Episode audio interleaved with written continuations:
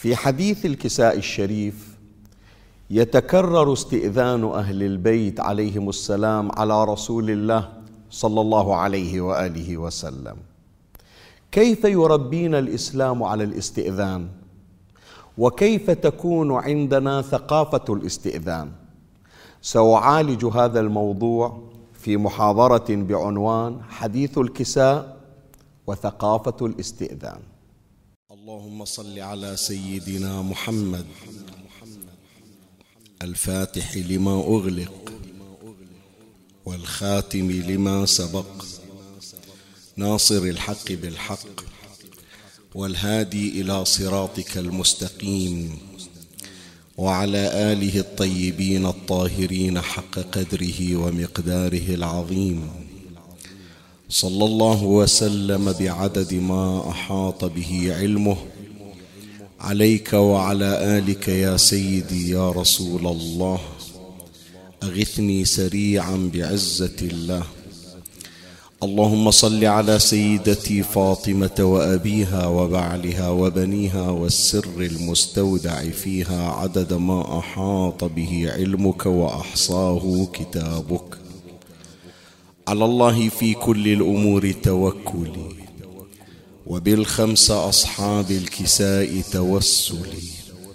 محمد المبعوث وابنيه بعده وفاطمة الزهراء والمرتضى علي بنية التوفيق والتأييد والتسديد والنورانية في هذا المجلس الشريف وروحانيته. أهدي لمولاتي أم البنين عليها السلام قاضية الحاجات ثواب سورة الفاتحة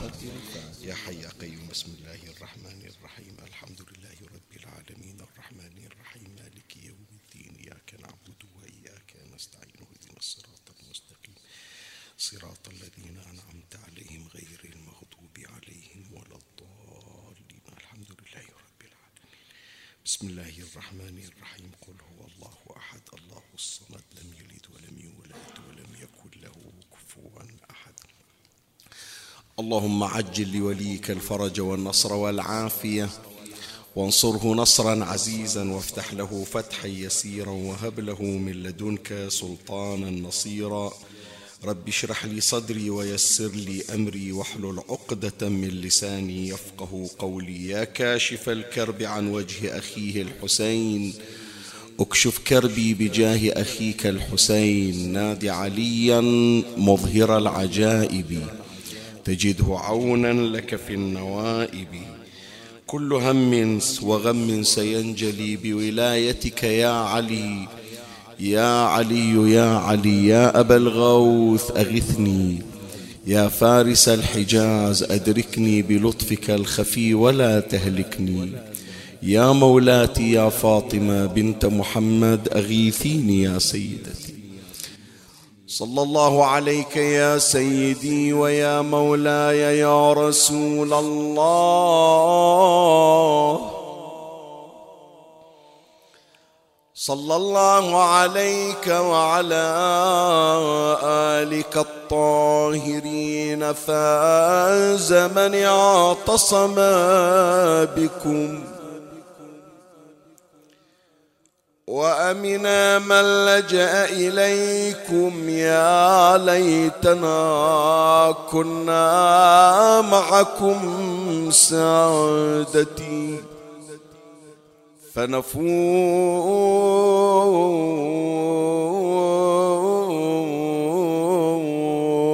فوزا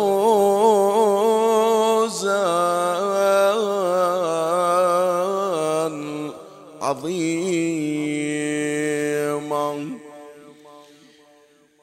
عن مولاتنا فاطمة الزهراء عليها السلام. كما جاء في حديث الكساء قالت فأقبل الحسن عليه السلام نحو الكساء وقال السلام عليك يا جداه يا رسول الله. أتأذن لي أن أدخل معك تحت الكساء؟ فقال وعليك السلام يا ولدي ويا صاحب حوضي. قد أذنت لك فدخل معه.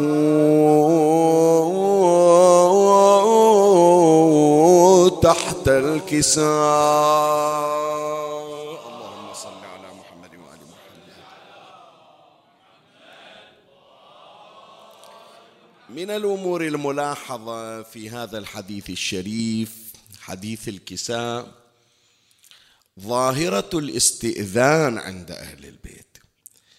يعني حينما تقرأ حديث الكساء يلتفت ذهنك وتتوجه بكليتك إلى أمور عدة من هذه الأمور البارزة والظاهرة الاستئذان في حديث الكساء. طبعا هناك أمور كثيرة منها مثلا أن أهل البيت أسرة واحدة في بيت واحد لكن إذا خرجوا ودخلوا لابد أن يسلم كل واحد منهم على الآخر. الإمام الحسن يدخل على أمه يسلم عليها. الحسين يدخل على أمه يسلم عليها. رسول الله صلى الله عليه وآله مع العلم بأن باب حجرة النبي ملاصقة لباب حجرة فاطمة لكن يدخل على فاطمة يسلم عليها. أمير المؤمنين عليه السلام يدخل على فاطمة يسلم عليها. زين تو مسلم النبي والزهرة مع النبي في نفس الدار تجي مرة ثانية إلى الكساء يعني ما ما فارقها رسول الله تسلم على النبي صلى الله عليه وآله. هذا بروحة ظاهرة مستقلة ظاهر ما عندنا التوفيق الكافي أنه نستعرضها في هذه السلسلة المباركة لكن إن شاء الله يمكن نوفق في مواسم أخرى أو مجالس أخرى. بس يهمني في بحث هذه الليلة ظاهرة أخرى وهي ظاهرة الاستئذان. الليلة إن شاء الله تمر على حديث الكساء. وخلي شي يعبرون عنا بالمدارس هوم ورك واجب نعطيكم يعني الليلة. إن شاء الله تسوونه. الليلة ترجعون من تفتحون حديث الكساء. هم إذا وفقتم قبل النوم للتبرك والتيمم وللنوم الهادئ. وأريد من عندك تحسب عدد مرات الاستئذان في حديث الكساء. راح تلقاها ست مرات. أربع مرات لأهل البيت عليهم السلام. الإمام الحسن يستأذن الإمام الحسين يستأذن أمير المؤمنين يستأذن فاطمة الزهراء تستأذن. هي أربع مرات. وشلون صاروا ستة؟ مرتين يستأذن جبرائيل. شيخنا جبرائيل مرة واحدة يعني خمس لا ست مرات. شلون؟ استأذن أولا من الله أتأذن لي يا رب أن أهبط إلى الأرض؟ ثم استأذن مرة أخرى على نبينا محمد صلى الله عليه وآله.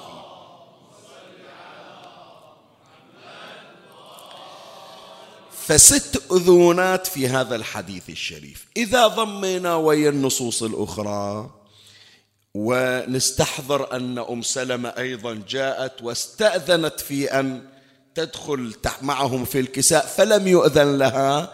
إذا جمعنا كل النصوص صار كم عدد الأذونات؟ سبع أذونات في هذا الحديث الشريف أو في هذه الواقعة.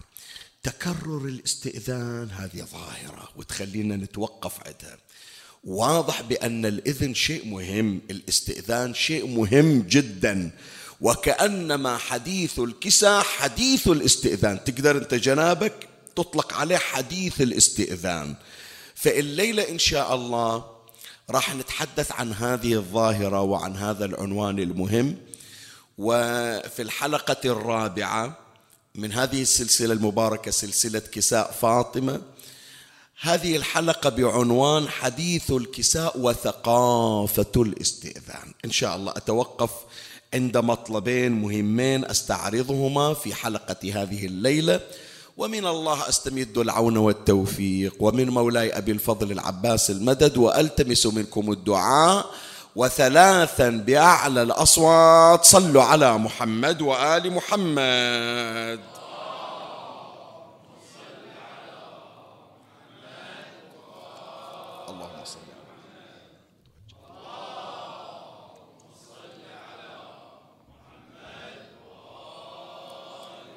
اللهم صل على محمد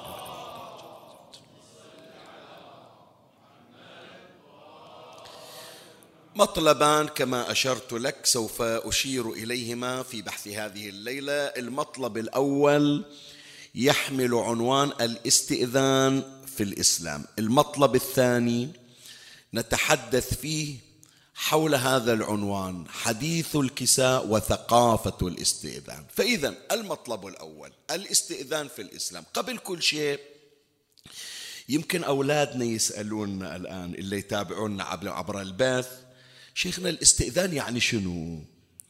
إحنا حتى لما ناخذ بعض الإشعارات أو بعض اللفتات أحيانا يكون طلب الاستئذان باللسان مباشرة. أحيانا أخرى لا بالطارق أو الآن صارت الجرس مثلا أو هذا اللي دز مسج. بالأخير نريد نعرف الإستئذان ما هو؟ قد واحد يقول شيخنا ما إحنا بحاجة يعني هذا أمر بديهي الكل يعرف الاستئذان بس إذا تريد تعلم الأطفال إيه هذا حق حق الأولاد يكون يتعلمون. لا يا إخواني إحنا بحاجة إلى إنعاش الذاكرة إحنا بحاجة إلى أن نعيد صياغة العناوين التي في أذهاننا. شوف الآن راح تتفاجأ من تعرف تفسير الاستئذان ما هو. العلماء يقولون بأن الاستئذان هو طلب إباحة الشيء. شوية حط بالك للعبارة لأن عبارات جدا دقيقة وخطيرة في نفس الوقت. أنت جنابك من تستأذن على أبوك في البيت على أمك في البيت على أخوك في البيت على واحد من أفراد الأسرة. الطالب مثلا في المدرسة أو في الجامعة من يستأذن على الأستاذ على الأستاذ على الدكتور على المدير. الموظف من يجي يستأذن على المسؤول وهكذا. عموم الأذونات الاستئذان يعني شنو؟ يقولون طلب إباحة الشيء. شنو يعني طلب إباحة الشيء؟ يعني هذا الشيء محرم علي ممنوع علي. فأنا أطلب الإذن من صاحب الشيء حتى يجيز لي ويبيح لي أن أستخدمه. شلون؟ خلي أستعرض لك مجموعة من الأمثلة. أبويا بالغرفة أمي بالغرفة أنا كولد أو هي كبنت من تريد تدخل على أبوها وعلى أمها تيجي تدق الباب. بابا أدخل يقول إيه تفضل. وهكذا في سائر الأمثلة. شنو يعني من تطرق الباب وتطلب تدخل؟ يعني من غير الإذن لا يجوز لك الدخول. معنى الإذن والاستئذان يعني شنو؟ يعني واحد يجي يفتح الباب وأتمنى هذا الأمر يا أحبائي. من الآن هالمجلس أريد أنه يزرع بذرة في أذهان أولادنا وبناتنا. لأنه يمكن إحنا تهاونا ما أقول للأولاد قد يكون إحنا لدلالنا المفرط لمحبتنا الزائدة وهم أيضا لعدم الالتفات إلى السر المخفي. قصرنا وأسرفنا في هذا. إيه هذا ولدي؟ الحال واحد هذا. لا مو الحال واحد. ترى هناك مانع. ما دام أنت أغلقت على نفسك الباب ما دام هذه الغرفة صارت باسمك وكذلك مثل ما راح يمر علينا في الروايات يا إخواني مو بس الولد على الأب حتى الأب صاحب البيت. من يريد يدخل على غرفة الولد أو يريد يدخل على غرفة البنت أو يريد يدخل على غرفة الخادمة. الغرفة هذه أو المكان من يصير مكان مخصص لأشخاص ويغلق الباب يجي يطرق الباب هذا الطارق صغير كان أو كبير. لازم يعرف بأنه بمجرد أن أغلق الباب فقد حرم الدخول فيها. منع الدخول فيها. فمن أجي أنا أدق الباب أستأذن بابا أدخل ماما يصير أدخل تقول إيه تفضل حبيبي ادخل. يعني شنو؟ يعني ذلك المنع قد ارتفع. ذيك الحرمة اللي كانت موجودة ارتفعت. الآن أجزت لك أبحت لك. يعني كنت ممنوعا فصار بمقدورك ومباحا لك أن تدخل إلى هذا المكان والإذن يا إخواني والاستئذان مو إلا واحد يكون في مكتب أو في غرفة أو في مكان أو عز الله السامعين والمكان في بيت خلاء حتى يستف... لا كم إحنا عندنا من الأذونات؟ ما أكثرها. مرة أستأذن للدخول على الغرفة. مرة أستغ... أستأذن حتى أستخدم الموبايل أو حتى أستخدم جهاز من الأجهزة. مرة أستأذن حتى أخذ السيارة مثلا. مرة النوب لا مو هذا. أستأذن حتى في الكلام. مو إحنا عندنا يا جماعة معروف أنه ممكن أتكلم ممكن أتكلم يعني شنو؟ يعني أطلب الإذن في الكلام. إذا قبل لا أطلب الإذن في الكلام كلامي هل هو مجاز أو غير مجاز؟ بناء على تعريف الاستئذان إذا إذا تكلم المتكلم فلا يجوز لي أن أقاطعه. الآن هي المقاطعة فيها منع قد يكون شرعي قد يكون لا منع أخلاقي منع شرعي يعني شنو؟ يعني رسول الله يتكلم ما يجوز لي أني أنا أقاطع. ما يجوز لي. لا ترفعوا أصواتكم فوق صوت النبي. ما يجوز لي. رسول الله يتكلم الكل يسكت. الدور لا ما نقول بأنه حرمة شرعية لكن على الأقل هناك من أخلاقي منع ذوقي. فلان يحكي حتى لو هذا فلان يختلف وياي في الرأي. حتى لو هذا فلان ما يعرف يحكي ولا يحسن الكلام. ما دام تكلم لابد أن أنصت. متى أتكلم؟ أطلب الإذن. شنو يعني أطلب الإذن في الكلام؟ أطلب الإذن في الكلام يعني سابقا كان الكلام ممنوعا علي فلما طلبت الإذن في الكلام أبيح لي الكلام في شوفوا شلون هذه الثقافات يا إخواني من نرتبها من نعرف العناوين من نعرف التفسير تتغير نظرتنا إلى الأمور. فإذا واحد من الأمور بينت لك معنى الاستئذان ما هو. الليلة هذا العنوان تدوره في فكرك وتخليه مزروع. أتمنى الأمهات الآن اللي قاعدات يتابعن المجلس الشريف تعلم أولادها الأب كذلك يقول الشيخ الليلة هالشكل قال حتى أولادنا يتأسسون تأسيس جيد وعلى أرضية وركيزة صحيحة. ولهذا خلي أقرأ وياك الحديث الوارد عن الإمام الباقر صلوات الله وسلامه عليه. قال الإمام الباقر عليه السلام ومن بلغ الحلم منكم يعني من صار مكلف. يوم هو طفل صغير ما يعرف الحلال والحرام. مو معنى هذا بأنه أخليه على راحته أعلمه إذا بلغ؟ لا. أأسسه من قبل البلوغ حتى ما يبلغ إلا يعرف هذا حلال وهذا حرام. شوف أسرار حديث الإمام سلام الله عليه. ومن بلغ الحلم منكم فلا يلج. أعرني سمعك فرغ لي قلبك أقبل علي بكلك التفت إلى العبارة. فلا يلج على أمه. ولا على أخته ولا على ابنته ولا على من سوى ذلك إلا بإذن. شوف الأم الأخت البنت. لا يلج فلا يلج يعني شنو؟ يعني لا يدخل عليهم. منع الولوج منع الدخول. لا أمي هذه الحال واحد. هي أختي أنا رابي وياها بيننا صداقة. هذه بنتي أنا أبوها أنا مصرف فيها. إيه نعم بس هذا حق الله تبارك وتعالى. الله حط هذه الحدود وهذه القواعد حتى تتنظم معيشتنا يا إخواني. فالإمام سلام الله عليه يبين لنا بأنه أنا غير مرخص ولا يباح لي أن أدخل لا على أمي ولا على أختي ولا على ابنتي حتى يأذنوا لي. هذه ملاحظة أولى. ملاحظة ثانية. يا جماعة إذا بنتي اللي أنا وليها وأبوها لازم أستأذن.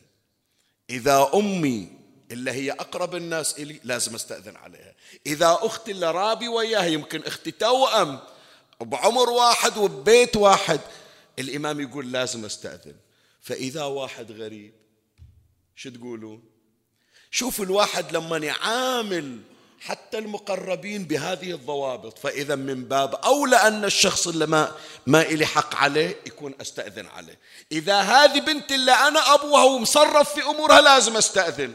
فكيف بالشخص الأجنبي؟ شلون جاري إلا باب شقته على باب شقتي؟ شلون هذه؟ إذا سيارة بنتي لازم أستأذن قبل لا آخذها. فشلون أجي إلى سيارة واحد ما أعرفه وأفتح الباب وأخذها وأمشي؟ هذا من باب أولى يصير. فإذا واحد من الأمور بينت لك معنى الاستئذان. زين خلي أنتقل وياك إلى النقطة الثانية من المطلب الأول. بعد أن عرفنا الاستئذان خلنا نشوف بعض من الموارد التي ذكرها القرآن والتي هي في محل الاستئذان. القرآن الكريم ذكر مواقف عدة لابد من الاستئذان فيها. لكن إحنا الآن مو في صدد حط بالك حبيبي. الليلة أنا مو جاي أكلمك فقط عن الاستئذان لا. أنا أريد أحدثك عن الاستئذان من خلال حديث الكساء. يعني ما نريد نطلع عن الليالي الفاطمية ولا نريد نطلع عن سلسلة حديث الكساء أو كساء فاطمة. بس أريد أجر موضوع يفيدنا من وراء كساء فاطمة. فأنا الآن مو في صدد أنه أذكر لك الموارد والمحال والإسقاطات لا. وإنما أجيب لك موطن أو مورد واحد يعني حادثة واحدة ومثال من الأمثلة التي ذكرها القرآن في وجوب الاستئذان. وين هذا؟ في الاستئذان على نبينا محمد صلى الله عليه وآله.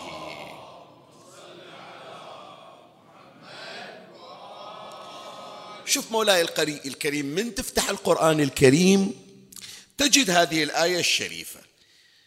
يا أيها بسم الله الرحمن الرحيم. يا أيها الذين آمنوا لا تدخلوا بيوت النبي إلا أن يؤذن لكم إلى طعام غير ناظرين إناه ولكن إذا دعيتم فادخلوا فإذا طعمتم فانتشروا. ولا مستأنسين لحديث إن ذلكم كان يؤذي النبي فيستحي منكم والله لا يستحي من الحق. هي واحدة من الموارد. شلون من الموارد؟ خلي أذكر لك شرح الآية تفسير الآية. النبي صلى الله عليه وآله في المسجد هناك إن شاء الله توفقون لزيارة مسجد النبي صلى الله عليه وآله وسائر العتبات المقدسة. أكو هناك مكان آخر الشباك الطاهر آخر الحجرة النبوية المطهرة. دتشة شوية رفيعة صايرة. إحنا مثل ما نعبر عنها بالبحرين نقول مثل السارية صايرة مثل المنصة. يسمونها الصفة. الصفة شنو؟ الصفة ذول الفقراء من المسلمين من الصحابة بزمن النبي صلى الله عليه وآله بعضهم معدم ما عنده شيء. تو جاي من مكة بعد ما ترتب إلى بيت بعد ما عنده مورد رزق. فوين يروح؟ يجي إلى المسجد. يخلص صلاته يقعد في هذا المكان. هم سائر المسلمين من يريدون يودون صدقات من يريدون مثلا عندهم طعام يجون إلى ذول القاعدين عند هذا المكان يعطونهم. النبي صلى الله عليه وآله نبي الرحمة هو الرحمة المهداة. فبين فترة وثانية ذول الفقراء اللي ما عندهم شيء بنجيبوا للنبي هدية كثير ترى توصل إلى النبي هدايا. مرة مثلا واحد عنده مزرعة عنده بستان يشير رطب يجيبه إلى رسول الله صلى الله عليه وآله. مرة مثلا طابخين شيء واحد عنده شاة ذبح الشاة قال خلي أبدي رسول الله صلى الله عليه وآله. والنبي وما أرسلناك إلا رحمة لمنه. للعالمين. إذا للعالمين النبي رحمة شلون المقربين والمحتاجين ما يرحمهم؟ فمن يجيبون هدية أو يسوون شيء بالبيت النبي ينادي على ذول الفقراء يقول لهم اليوم تعالوا غداكم عندي اليوم تعالوا أكلوا عندي. زين ذول القرآن جاي يعلمهم. النبي صلى الله عليه وآله إيوه شوية ما يخالف حبيبي خلني أوقف وياك عند هالعبارة. هم نستفيد من الرقي من الهدي النبوي ومن هدي القرآن. ترى أهل البيت يا إخواني يعلمونا على النظام. أهل البيت أقول يعلمونا دائما على النظام.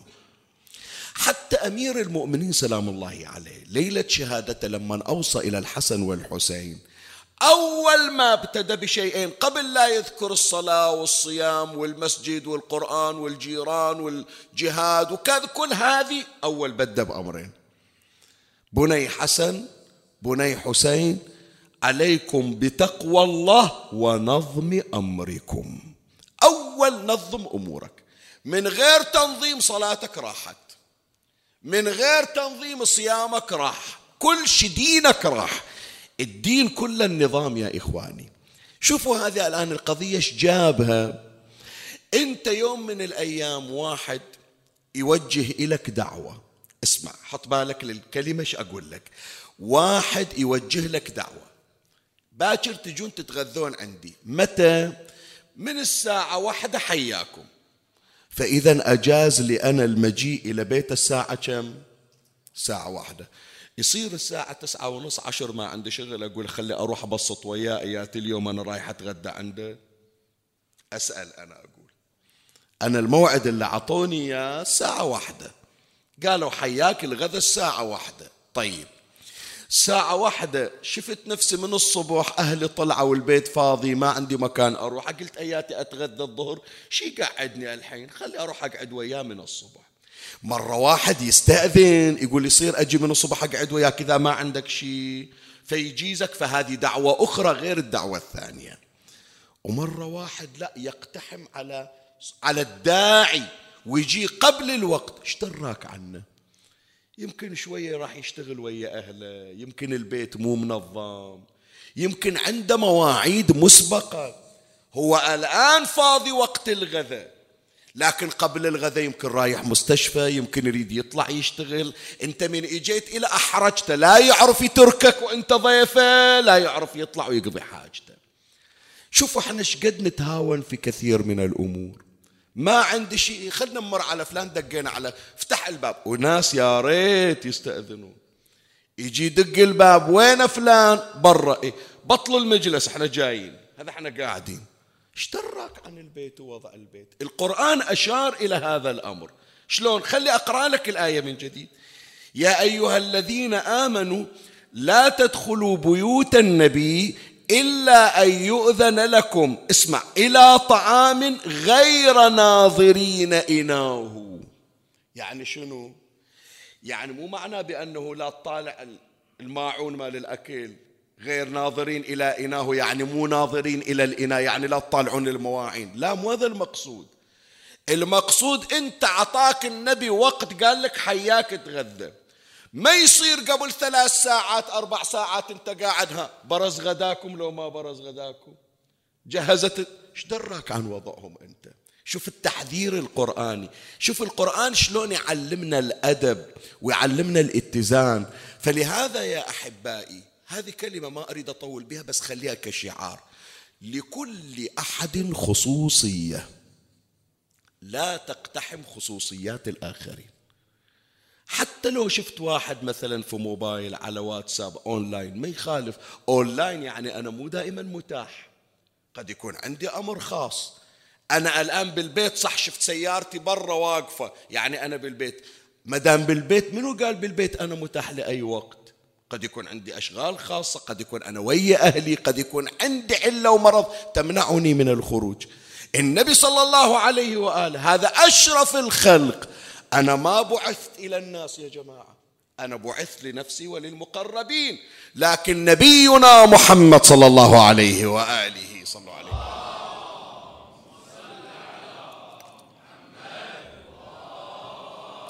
الذي بعثه الله للعالمين. مع ذلك القرآن يقول النبي إلى خصوصية.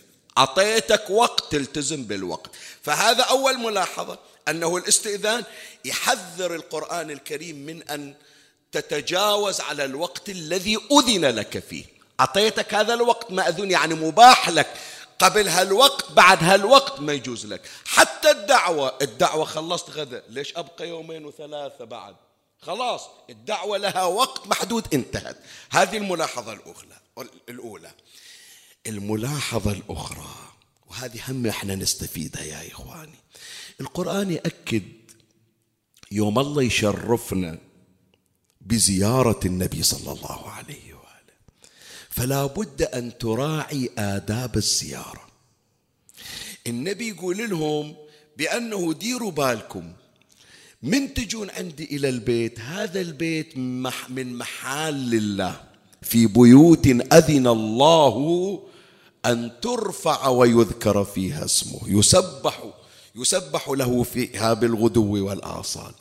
لا تتجرأ على حرمة المكان وصاحب المكان. صح صاحب المكان اتعامل وياك بالرفق واللين ويستحي أنه يحرج واحد. بس أنت لازم تعرف قيمة المكان. ولهذا يا إخواني نقف عند هذا الأمر.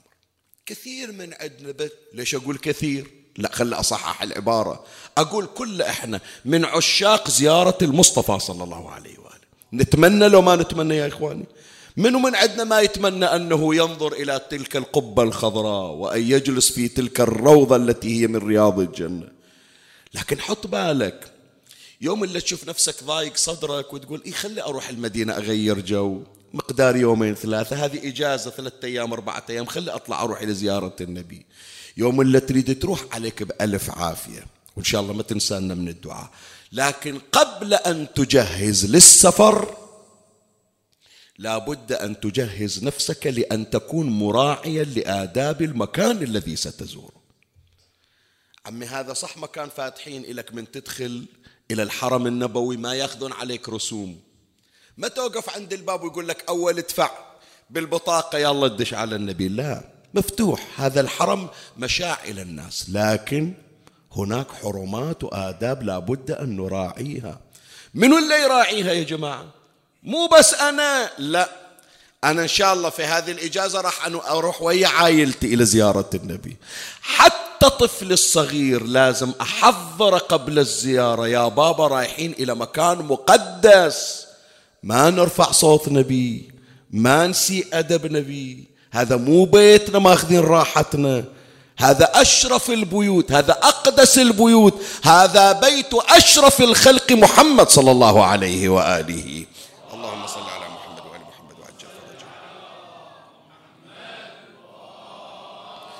ولهذا هي توصية حتى نختم بعد هذا المطلب يا إخواني. يوم اللي إن شاء الله الله يوفقنا إلى زيارة النبي صلى الله عليه وآله. حط بالك. تجهز لنفسك اللباس الذي يلائم مقام رسول الله صلى الله عليه وآله. شلون؟ اي والله. هذه خصوصا إلى أولادي يمكن أمون عليهم أنا شوية. أولادي الشباب يسمعون إن شاء الله. راح تروح المدينة بألف عافية. إيش راح تحمل وياك لباس؟ هذا لباس اللي ألبسه شيخنا في الطلعة ولما أطلع إلى الساحة نلعب كورة ولما أطلع ويا ربعي على ساحة. لا عمي أنت يوم اللي تتخرج وتروح تقدم على وظيفة ما تدخل على المسؤول اللي مختار اللباس اللي يناسب تخاف أنهم ما يقبلونك يقولون هذا إذا مو مهتم في لباسه قبل الوظيفة شلون في الوظيفة؟ شلون إذا جاي إلى النبي صلى الله عليه وآله؟ أمهاتي الكريمات الآن اللي قاعدات الله يبارك في أعمارهم. ينقلون إن شاء الله الكلمة نيابة عني إلى أولادكم وإلى بناتكم القاعدين. وحتما أولادكم وبناتكم شايفين هذه الظاهرة. إحنا عشنا في بيئة وفي أجواء. شفنا أمهاتنا وجداتنا يوم اللي يعزمون يروحون إلى زيارة العتبات المقدسة. رايحة الحج رايحة العمرة رايحة إلى كربلاء رايحة إلى الإمام الرضا عليه السلام. من قبل السفر مجهزة إلها بدلة خاصة. تقول هذه أدخل بيها على رسول الله صلى الله عليه وآله. صحيح يا جماعة؟ شايفين هذا الأمر بعد عندكم لو لا؟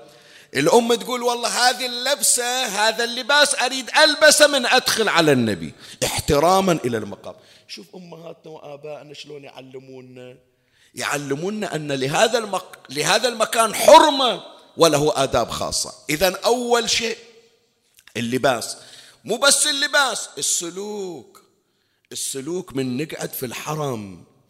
وحتى بعض الأمور المباحة يا إخواني. إحنا المفترض نتعلم من الملائكة كيف كيف تخشع عند قبر رسول الله.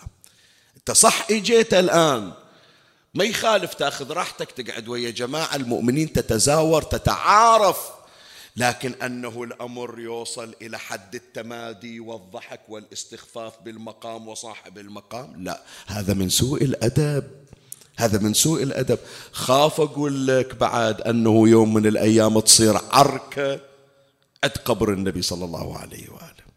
خاف أقول لك أنه يوم من الأيام فلان اللي أنا ما أحكي وياه بالبحرين توالمت وياه في المدينة لا صديت بوجهي عن بمحضن النبي. ترى الصد مو عن صاحبك الصد عن رسول الله صلى الله عليه وآله. المفترض أن هذه الزيارة وهذه البقاع تقوم بعملية غسيل وتطهير إلى السلوك. وخلي أنقل لك مسك الختام في هذه الإثارة حتى تعرف علماءنا شلون يربونا. أكو كتاب أنا دعوت إليه جزاهم الله خير الجزاء أحبائي قالوا شيخنا راكضنا على الكتاب واقتنيناه قلت لهم ما تكتفون تنزلون بي دي اف على الموبايل مالكم؟ لا احرصوا على اقتناء الكتاب ولو من باب التبرك. كتاب من ثلاثة أجزاء اسمه جامع السعادات. لآية الله شيخ محمد مهدي النراقي من أفضل ما كتب في مصنفات الأخلاق. من تجي أتصور نهاية الجزء الثالث. يجي الشيخ النراقي يبين آداب المراقد المقدسة. تدري شو يقول؟ شوف العم شلون يعلمونا الشيخ النراقي يقول يوم اللي تروح إلى زيارة المدينة مو في الحرام مو والله أنا قاعد هناك برا في الصحان أو في الطريق أمشي وأسولف وأضحك.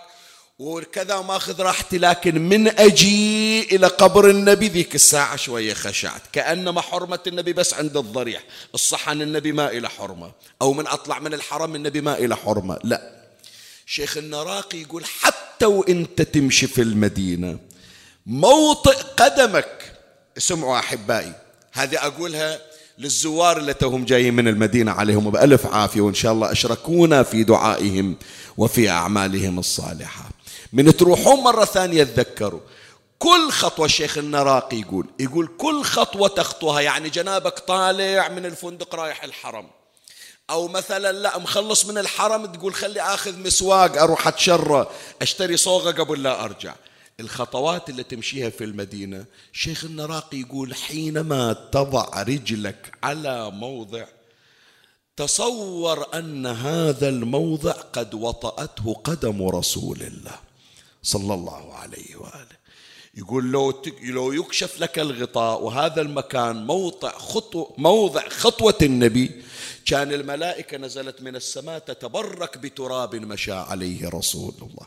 لو الإنسان يراعي المدينة ويراعي المقدسات بهذه المراعاة يصير يتجرع على مقام الحسين عليه السلام. لا يكهرب الحسين يكهرب النبي. يغسله يقول ما دام هذا راعى النبي في الطريق شلون إذا إجا إلى الحرم؟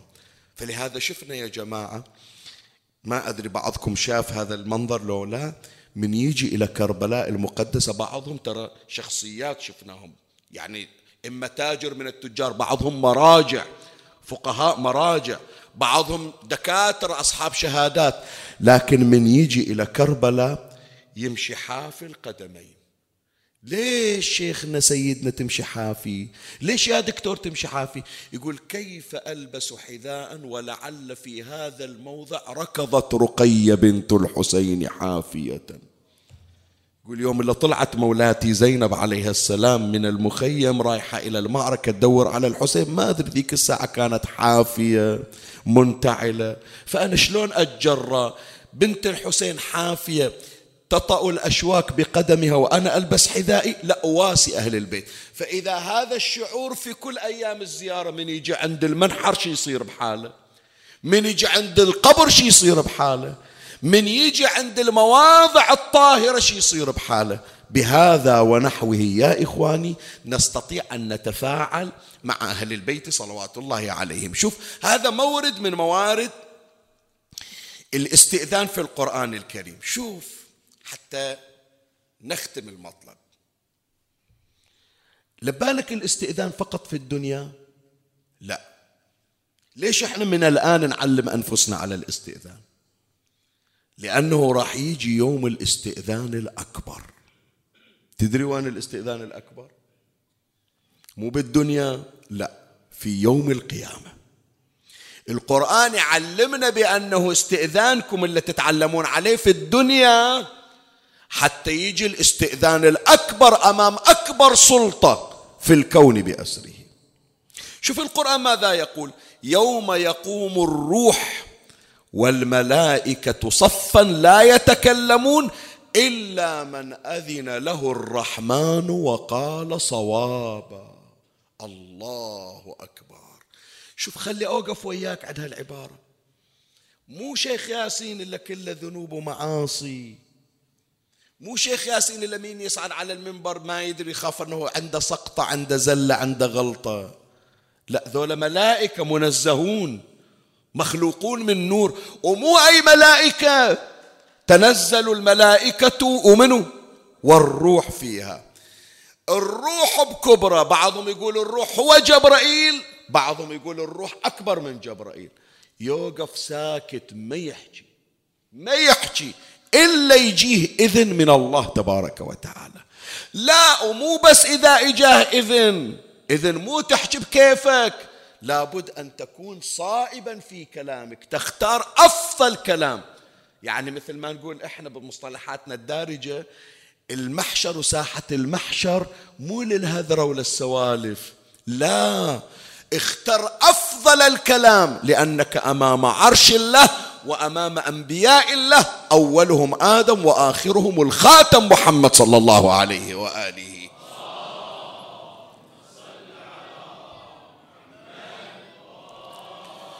فلهذا راح أقرأ لك الرواية. اللي تبين لك هي يمكن الرواية البعض أول مرة تمر عليه. إحنا نسمع يوم القيامة يسمونها أهوال يوم القيامة. مو تمام؟ ما مر عليك هذه العبارة؟ يقولون أهوال يوم القيامة. الهول شنو؟ الشيء المخيف المرعب. ما تسمع يقول لك يا للهول يا للهول يعني شنو؟ يعني شقد مخيف شقد مرعب. يوم القيامة فيها أهوال. لو سألتك أول هول أول شيء مرعب في القيامة شنو؟ شو تقولون؟ إيش تتصورون؟ بس فكر فيها. خلها حتى الآن صفنا مقدار ثلاث ثواني تتأمل فيها. نسمع إحنا محشر وصراط وجنة ونار وميزان ومحاسبة. أول هول من أهوال القيامة شنو؟ إيه لا تجاوب. حتى شيخ قاسم مو هو اللي راح يجاوب. أمير المؤمنين سلام الله عليه هو راح يعرفك أكثر شيء مرعب أو أول شيء مرعب في القيامة. الرواية يذكرها العلامة المجلسي على الله مقامه. قال أمير المؤمنين عليه السلام يبين الناس إذا طلعوا من القبور شلون وضعهم. قال ويشتد ضجيجهم. وترتفع أصواتهم.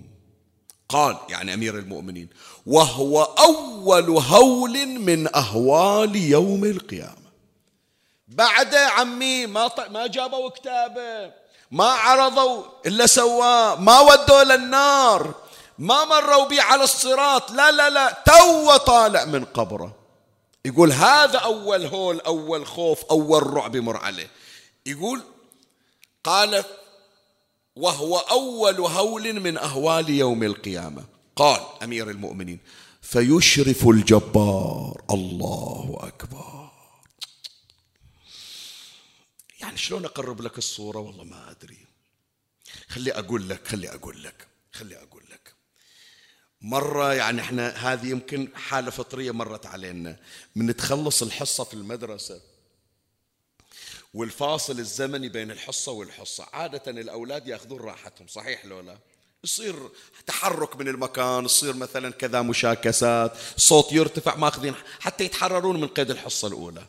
من يطق الجرس ويقولون إجا الأستاذ شو يصير؟ أنت جاوبني شو يصير؟ من يدخل الأستاذ شو يصير؟ الكل يسكت. طيب هالدور مو الأستاذ جاي المشرف شو يصير؟ يقولون لا ما ندري يمكن بيطلعون واحد. لا مو جاي المشرف. جاي المدير. شو تقولون؟ إذا المدير دخل الصف شو يصير؟ الآن لا مو المدير. الوزير طالع من الوزارة وداش المدرسة وجاي يدور واحد في الصف. شو تقولون؟ شنو من الرعب؟ الآن شوف هذه الصورة لو رجعتك إلى أيام المدرسة. شوف أمير المؤمنين يقول لك منو اللي راح يدخل عليك؟ منو اللي راح يحكي وياك الآن؟ قال أمير المؤمنين فيشرف الجبار تبارك وتعالى. الله أكبر. الله بذاته المقدسة. فيشرف الجبار تبارك وتعالى عليهم من فوق عرشه في ظلال من الملائكة. مو هو اللي يحكي رب العزة تبارك وتعالى لا فيأمر ملكا من الملائكة فينادي فيهم يا معشر الخلائق أنصتوا واستمعوا. فينادي الجبار قال فيسمع آخرهم كما يسمع أو الكل يسمع بنفس الوتيرة ونفس النبرة. قال فتنكسر أصواتهم عند ذلك. وتخشع أبصارهم وتضطرب فرائصهم وتفزع قلوبهم ويرفعون رؤوسهم إلى ناحية الصوت مهطعين إلى الداعي يعني خاشع إلى الصوت الذي يناديهم. هذول اللي يا جماعة كلهم خايفين مو كلهم عصاة. أكو ظالم وأكو مظلوم. أكو واحد عاصي وأكو واحد مطيع. بس من يقول بأن الله راح يحكي وياك؟ الكل خلاص. قولتهم خاموش بعد الكل يسكت. سؤال أقول خلاص عمي هذا المطلب الأول نقطة آخر السطر حطيت. بس ما أريد أطلع من عنده إلا بهالعبارة. شوف إحنا كم من تصير عركة بيناتنا؟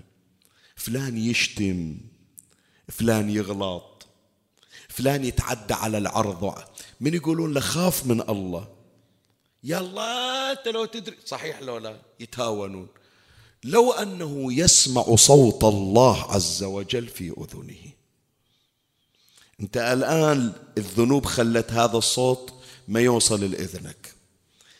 لكن الصوت الرفيع في الدنيا اللي ما حد سالم من لسانك راح يسكتونك باكر من توقف. فأنت لا تعرض نفسك إلى ذلك الوقوف. استشعر أن الله يخاطبك. يقول الإمام الصادق عليه السلام خف الله كأنك تراه. أنا مو في الدنيا ب 2001 2021 بنهايتها لا. أنا الآن بالمحشر وأشوف عرش الله قدامي وأسمع صوت الله بإذني. خف الله كأنك تراه فإن لم تكن تراه فهو شنو؟ يراك. هذول ما قدروا يردون عليك لأنهم فقرة مساكين موظفين عندك. هنود يشتغلون عندك لا حول لهم ولا طول. باكر توقف ما حد يدافع عنك. شي يخلصك ذيك الساعة؟ إذا هذه الحالة استشعرتها في قلبك رزقك الله تبارك وتعالى تلك الساعة أن تكون خائفا من الله فتحذر الوقوع في أي معصية وأي ذنب. بذلك نكون قد أنهينا المطلب الأول. أنتقل معك إلى المطلب الثاني وهو ختام مجلسنا. ثقافة الاستئذان. إحنا الآن عرفنا بأن حديث الكساء يعلمنا على الاستئذان. بس الحديث الكساء مو يريدك تقراه بس وتعرف بأن الحسن استأذن وعلي استأذن والحسين استأذن والزهراء استأذنت وجبرائيل استأذن. لا. يريد يعطيك ثقافة الاستئذان. وهنا نقطتان سريعا أمر عليها. أولا من نقول يا أحبائي ثقافة الاستئذان. شوية ما يخالف خلي أخلي الورقة خلي أسولف وياكم شوية. أرفع القيود وأرفع الحرج إحنا ما نسمع نقول فلان مثقف يقولون هذا فلان مثقف ما شاء الله عليه. مرة عندنا هالعبارة لو لا؟ يقعد واحد يسولف لنا ينقل لنا معلومات نقول ما شاء الله عليه. قد مثقف؟ عنده معلومات. شنو يعني مثقف؟ سؤال أسأل. شو تقولوا؟ خلي أسأل الشباب يردون علي. مثقف شنو يعني؟ هل المثقف يعني سعة المعلومات سعة الاطلاع؟ لا. تعرف شنو يعني مثقف؟ مثقف ماخذين من الرمح. إذا تسمع اللغة العربية سابقا الرمح هذا اللي تشوفه الطويل اللي على نهايته رأس مدبب يطعنون به والذي علق عليه رأس الحسين عليه السلام. الرمح يسمونه المثقف. ليش سموه مثقف؟ هذا العصا الطويلة أول ما يجيبونها ما تجي مثل ما نقول مستقيمة. إحنا بالبحرين نقول سيدة. ما تجي سيدة كلها ما تجي مستقيمة. ما تجي كلها على سمت واحد. قاطعينها من شجرة لو بها انحناء لو بها التواء. فإذا هي عصا طويلة وبها التواءات وانحناءات من ياخذها المقاتل ويرميها؟ ما تروح مباشرة باتجاه. فشي يسوون بالرمح؟ يجيبون آلة يسمونها آلة التثقيف. ما أدري اللفظ اللي يستخدمونه الآخرين شنو بس عملية جز وجرد إحنا نسميها بالخليج سحت. يعني حتى تصير كلها متساوية. بحيث تالي من يرمون الرمح الرمح يروح مباشرة باتجاه واحد. ما ينحرف وما يلتوي. واضحة الفكرة هذه شلون؟ فالثقافة يا إخواني مو كثرة المعلومات وإنما الثقافة أن هذه المعلومات كيف تغير حياتك. شلون هذا الرمح بيعوج؟ هو صح عصا طويلة لكن بين حناءات. جابوا آلة التثقيف عدلته خلته يمشي عدل. المعلومات مثل العصا بس تحتاج إلى آلة تثقيف إلا المعلومات تفيدك في حياتك وتنظم حياتك. فمن هنا عرفوا الثقافة خلي أنقل لك تعريف الثقافة مثل ما ذكروها العلماء. قالوا أن الثقافة نظام مكون من الاعتقادات والمعارف والإجراءات تؤثر على سلوك الفرد. يعني شنو؟ اعتقادات أجي أحضر في المسجد أجي أحضر بالحسينية أسمع كلمة من الشيخ أسمع كلمة من الخطيب أسمع كلمة من فلان. هذه العقيدة بدلت حياتي شاء الله أنا من يوم أنا عمري خمس سنين إلى أن صار عمري خمسة وتسعين سنة. تسعين سنة بالحسينية. وبعدها أغلاط عندي. من يقول شيخنا أنا سمعت شيخ فلان سيد فلان ملا فلان خطيب فلان كذا. إيه؟ إيش غيروا فيك. ما غيروا شيء. إذا مو مثقف. حتى لو حافظ. شيخنا عندي مكتبة تعال شوف. إيش غيرت فيك. ما غيرت شيء. أقرأ لكن ما غيرت شيء. مو مثقف. بناتي الله يوفقهم ويستر عليهم إن شاء الله. كثير من الأخوات والبنات من يراسلون يقولون شيخنا إحنا نقرأ هذه الروايات نقرأ هذه الكتب نقرأ هذه المؤلفات. يهمنا أنه نطلع أكثر ويصير عندنا ثقافة. صح. قريتين أكثر من كتاب. الكتاب إيش أثر بيك؟ إيش غير عندك في السلوك بينك وبين الله؟ بينك وبين أبيك وأمك بينك وبين إخوانك وأخواتك بينك وبين زملائك في الجامعة. بينك وبين الآخرين. إذا خرجت تغيرت القراءة غيرت من سلوكك شيئا؟ ما تغيرت؟ لو قارية ستين ألف كتاب. ما يسمونك مثقفة. الثقافة أن تبتدئ بعملية تغيير النظام تغيير السلوك تغيير نمط الحياة. فلهذا واحدة منها الاعتقادات من المسجد من المأتم من القرآن من الأحاديث.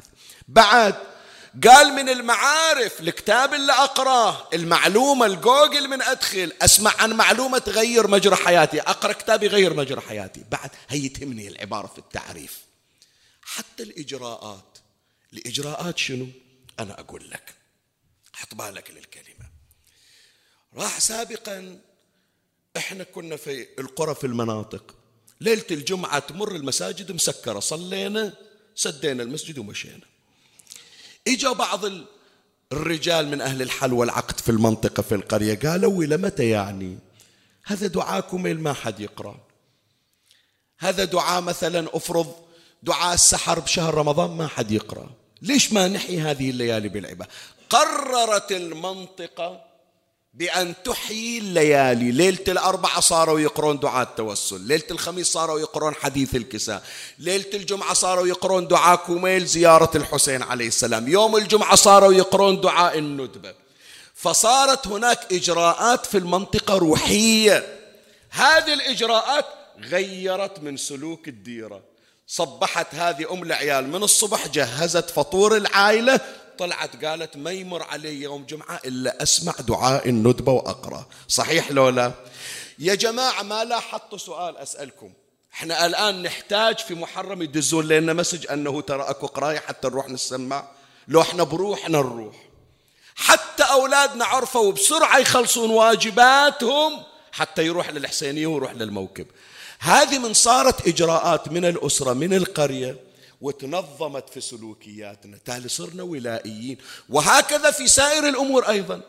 من نعلم أنفسنا يا جماعة في المنطقة على النظافة شوارعنا إحنا ننظفها. ليش دائما الغرب متطورين أكثر من عندنا؟ ما أدري منو من عندكم سافر إلى أوروبا أو الولايات المتحدة وشايف شلون؟ منو من عندكم صعد بالطائرة وشاف؟ إحنا نتهاون بالحزام. هو يقول لك لا عمي إحنا نتهاون بالموبايل نريد ندز بالواتساب صورة وإحنا بالطائرة قبل لا تطير الطائرة. يطلع لك واحد أوروبي يقول عمي طفيها لا تأذي الطائرة وإحنا بنتضرر. ليش عندهم محافظة على النظام أكثر من عندنا هذه الثقافة. أنه المعلومات صدرت عليها إجراءات غيرت من سلوك الفرد والمجتمع.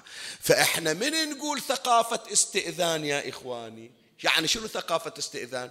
يعني الاستئذان يكون يغير من نمط حياتك يغير من أسلوب حياتك يغير من سلوكك في الحياة. الآن في هذه الدقيقتين الثلاث بس مو أكثر حتى نختم مجلسنا. إذا إحنا إجينا إلى الاستئذان في حديث الكساء وفي غيره شي يعلمنا الاستئذان؟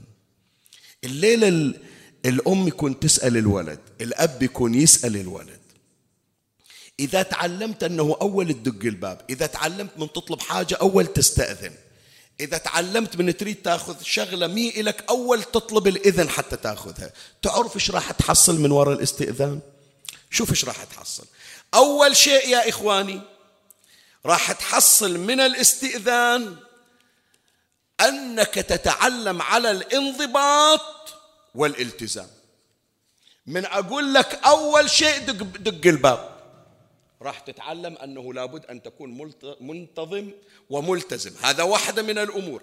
فلهذا قال الله عز وجل يا أيها الذين آمنوا ليستأذنكم الذين ملكت أيمانكم والذين لم يبلغوا الحلم منكم ثلاث مرات من قبل صلاة الفجر وحين تضعون ثيابكم من الظهيرة ومن بعد صلاة العشاء ثلاث عورات يعني شنو؟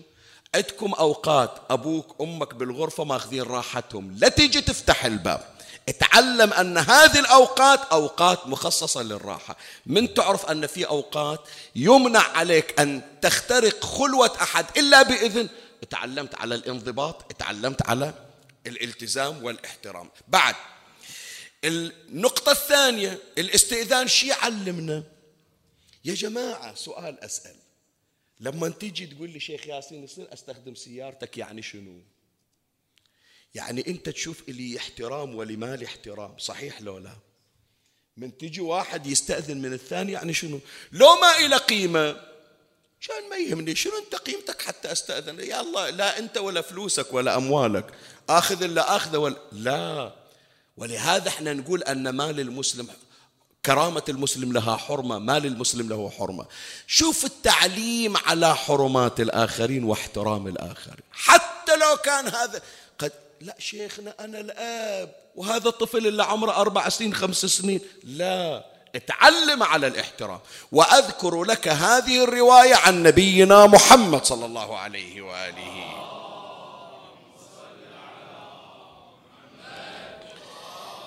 عن جابر رضي الله عنه قال خرج رسول الله صلى الله عليه وآله يريد فاطمة وأنا معه.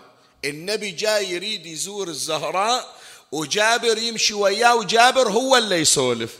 حط بالك الآن من تسمع هاي الرواية. قول يا ريت بيوتنا بهالصورة هذه. شوف إيش أقول لك. هذه الآن جابر ينقل. فلما انتهينا إلى الباب باب الزهراء عليها السلام وضع يده عليه فدفعه ثم قال السلام عليكم. فقالت فاطمة عليها السلام عليك السلام يا رسول الله. قال النبي أدخل الله. شوف العبارة أدخل. قالت أدخل يا رسول الله. بنتك أنا حلل عليك. فقال صلى الله عليه وآله أدخل أنا ومن معي. ترى وياي جابر. أدخل أنا ومن معي.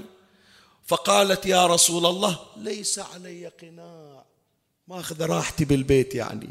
فقال يا فاطمة خذي فضل ملحفتك فقنعي به رأسك. ففعلت. يعني حطت الخمار حطت القناع على رأسها. شوف الآن هي الغريب في الرواية. طيب انت سلمت يا رسول الله؟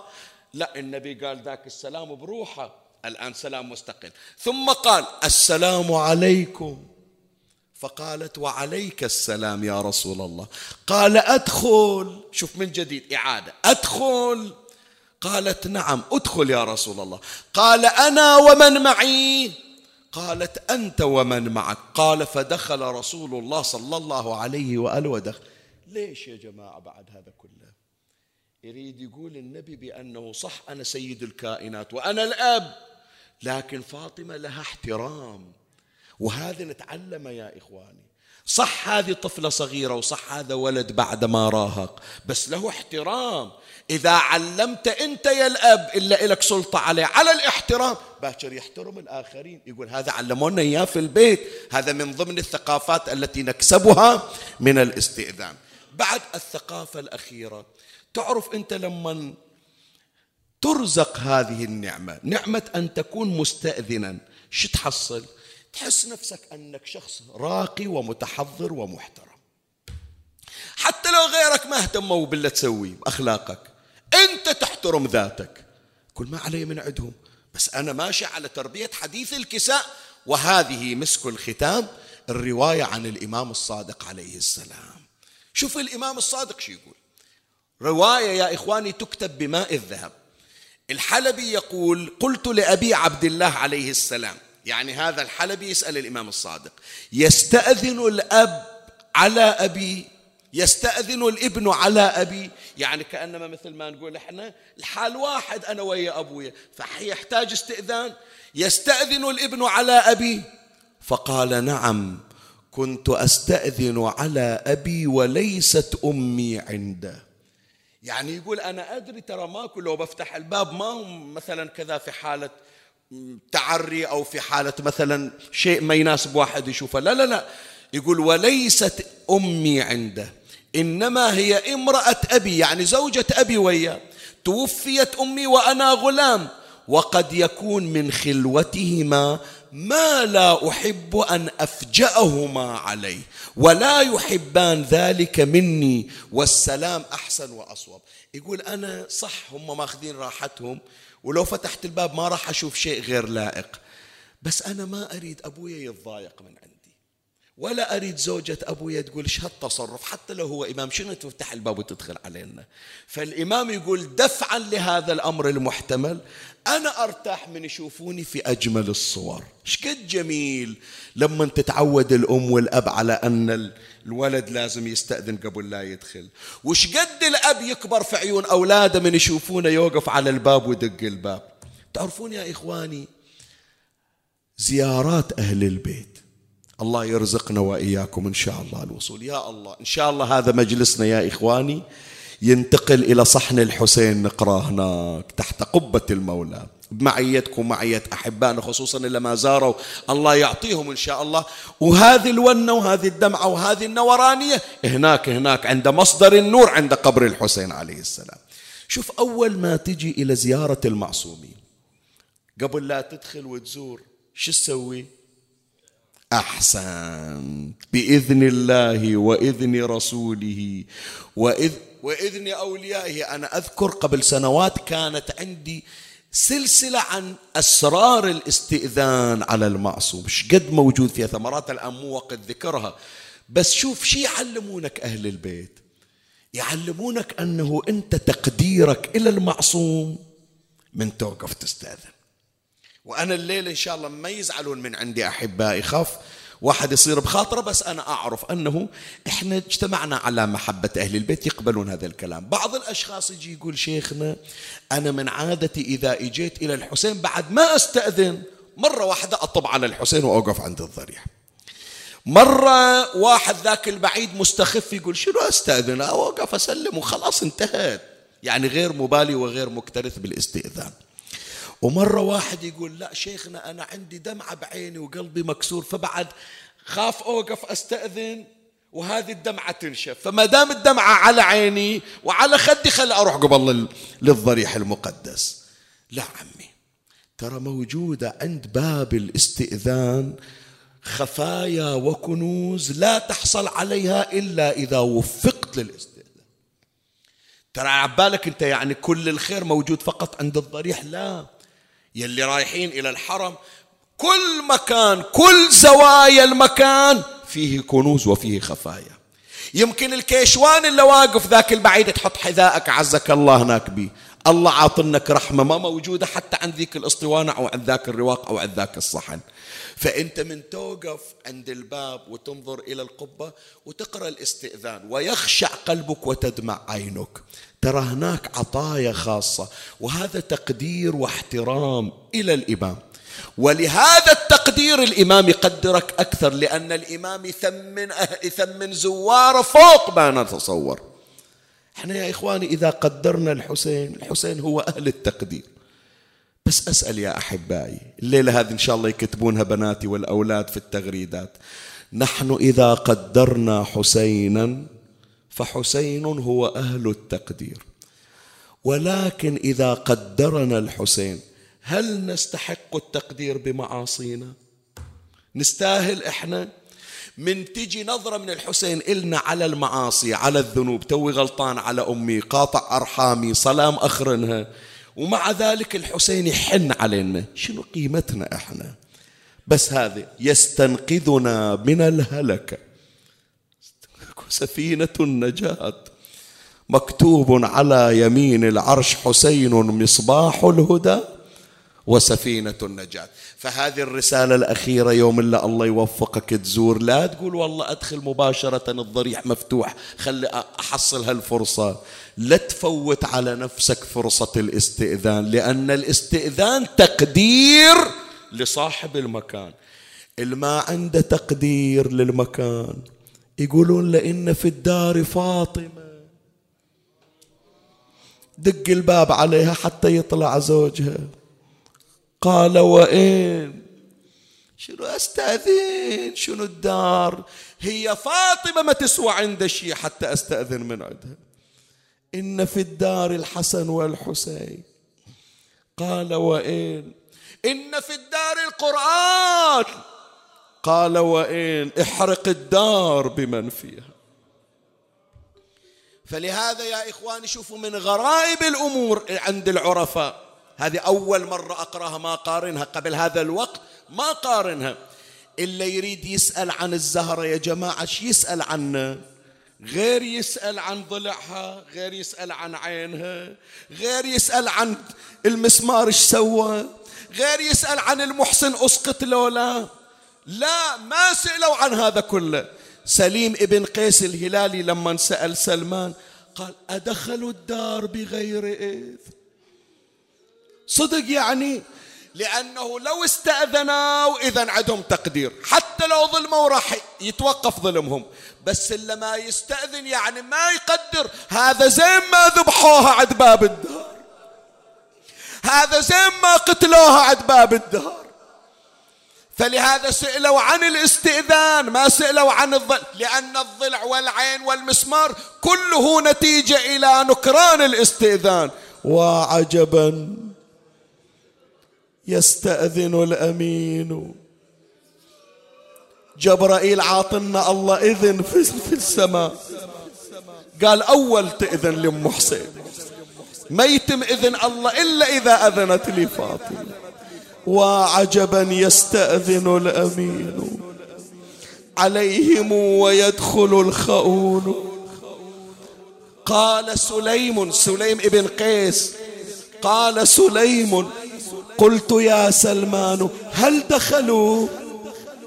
صدق يعني دقوا الباب استأذنوا. هل دخلوا ولم يك استئذانوا؟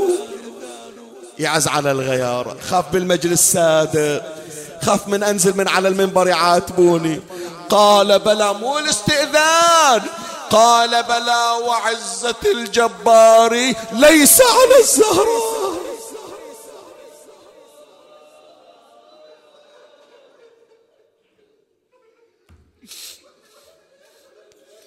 السنة بالفاطمية ما قريتها ترى. السنة بالفاطمية ما قريتها. أخاف مولاة الزهرة تالي تعاتبني. صاحت فاطمة من وراء الباب يا رسول الله أهكذا يصنع بحبيبتك فاطمة؟ الأجنبية إذا شافوها من وراء بابها ما عليها حجاب يديرون رؤوسهم عنها وأنا يهتكون حجابي يا رسول الكل ما صدق الكل ما صدق. الكل ما صدق قالوا كل امرأة حتى الغير المسلمة يستأذنون عليها ما يهتكون سترها. شلون بتأشرف الخلق؟ فلهذا واحد من اللي ما صدق ولا صار بلال ابن رباح. قال ما أصدق بيت علي يهجمون عليه. وفاطمة ينكسر باب بيتها. خلي أطلع. المدينة اللي تكون باب فاطمة ما ينقعد بيها. طلع بلال سافر إلى الشام. وبقى سنة سنة واحدة.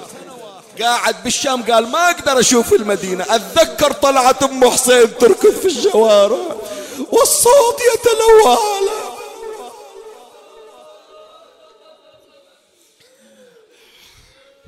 الليلة بالذات ما أدري شلون قلبي مكسور يا جماعة.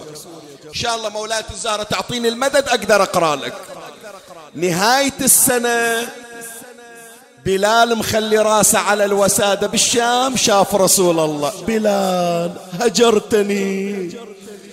مو عادتك شقد أحب أسمع صوتك تأذن سنة كاملة موج بجواري.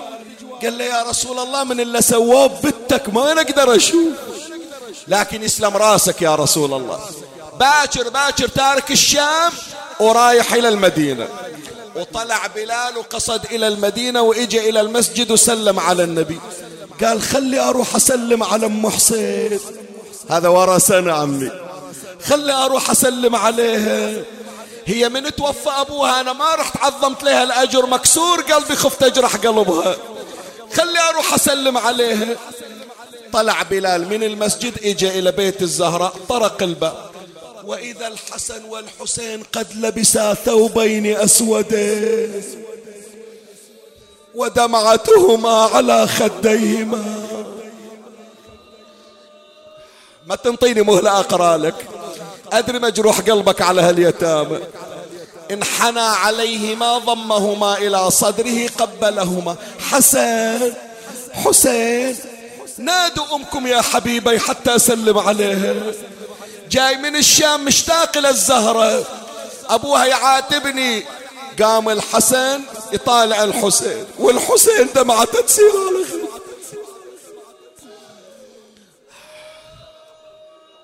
وين أمكم؟ خلى أسلم عليها تسأل عن أمنا. راحت الحنونة يا بلال راحة. أسألكم الدعاء عمي.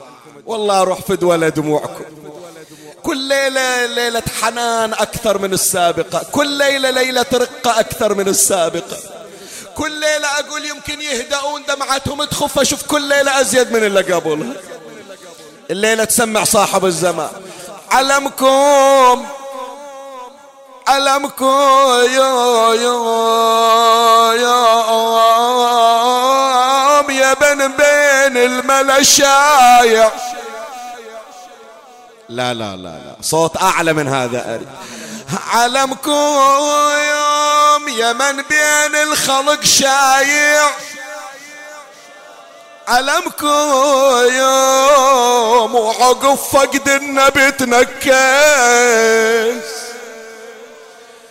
علمكم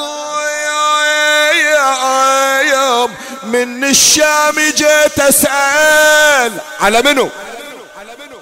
علمكم علمكم. حسن وحسين ما تردوا علي. ابقى على صوتك وين. إيه حسن وحسين ما تردوا. يا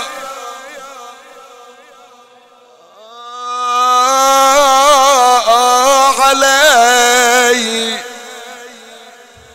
اسمع ونة اليتيم. إن شاء الله ما تسمع يتيمي وين قدام عينك وينكسر قلبك. صاح الحسين علمنا علمنا على كل الخلق شايع. علمنا علمنا وعقب فقد النبي تنكس. علمنا علمنا. بلال كأنك تسأل. على منو لا أريد صوت أعلى. بلال كأنك تسأل. علمنا علمنا. دفنها بليل حماي الحمي أريد ونة تمدها من قلبك. دفنها بليل حماي.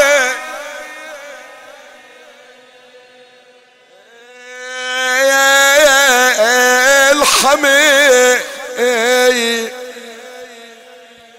كان علي يخرج في كل ليلة ويجلس عند قبر فاطمة. ويفتح المصحف ويقرأ القرآن عند قبرها.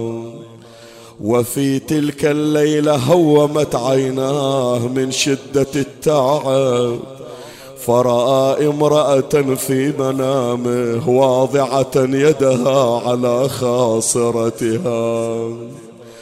قالت يا علي قم عن قبري وارجع إلى الدار يا أبا الحسن. قال يا فاطمة أنت التي أوصيتيني أن أتعهد قبرك بتلاوة القرآن. قالت بلى يا علي ولكن الليلة استيقظت ابنتي زينب. آه يا زينب. وقد رأت البيت خال مني ومنك يا علي. قام أمير المؤمنين أقبل إلى الدار مهرولا. فتح الباب رأى زينب استخرجت سجادة أمها فاطمة. ونشرتها في محرابها. يما اجيتي فزيت من نومي وجيتي. اجيتي على فراشك يا زهرة ما ما لقيت. يما عسى منيتي سبقت منيتي يما شفت تابوت الخشب ينباب. جلس علي متربعا أجلس زينب في حجره صار يمر بيده على رأسها. البيت هذا يا جماعة بن فايز شلون كتبه؟ ما أدري. لأن مطلع البيت يكسر القلب. وأما التي في كربلاء شمر لطمها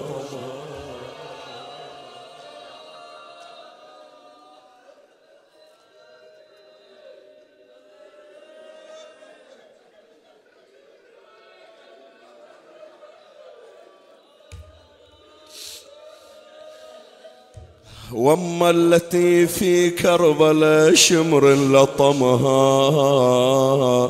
طلعت من الحجرة وراحت حجرة امها جاها ابو الحسنين قبلها وضمها يقلها البكا والنوح لا تتعلمين زينب لا تبكين أبوك موجود إخوانك موجودين. الك يوم ثاني غير هذا اليوم. متى يا ابويا ضم البكا والنوح لارض الغاضرية لا من رأيت حسين طاح على الوطي.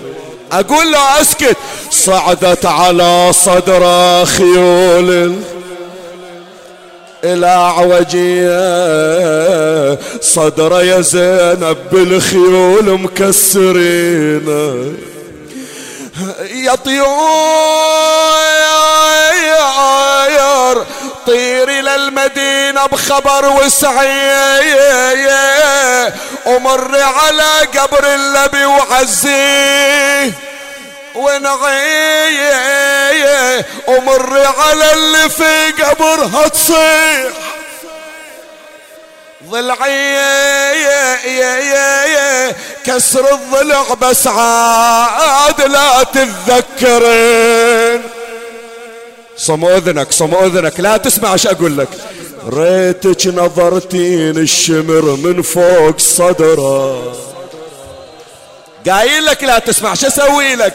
السيف بيده يا بتولة يحز نحر السيف بيده يا بتولة يحز نحره يا يا يا. ليتك نظرت الخيل صعدت فوق.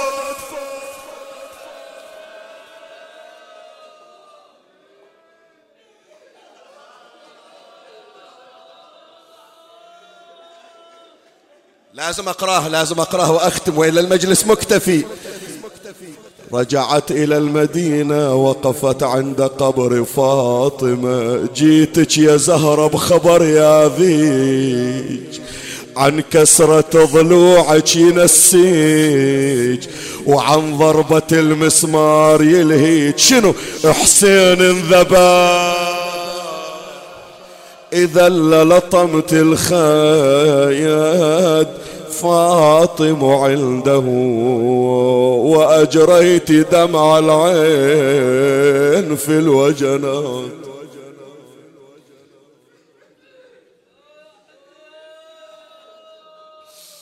اللهم صل على محمد وآل محمد. إلهي بفاطمة وأبيها وبعلها وبنيها والسر المستودع فيها اقض حوائجنا يا الله. فرج عنا وعن المؤمنين سيما من سألون الدعاء يا رب العالمين. ترحم على أمواتي وأموات الباذلين والسامعين أينما كانوا. عجل اللهم فرج إمامنا صاحب العصر والزمان. شرفنا برؤيته وارزقنا شرف خدمته. ولأمواتي وأمواتكم وأموات السامعين والمؤمنين. سيما من لا يذكره ذاكر ولا يترحم عليه مترحم. نهدي ثواب هذا المجلس الشريف. وثواب سورة الفاتحة تسبقها صلوات.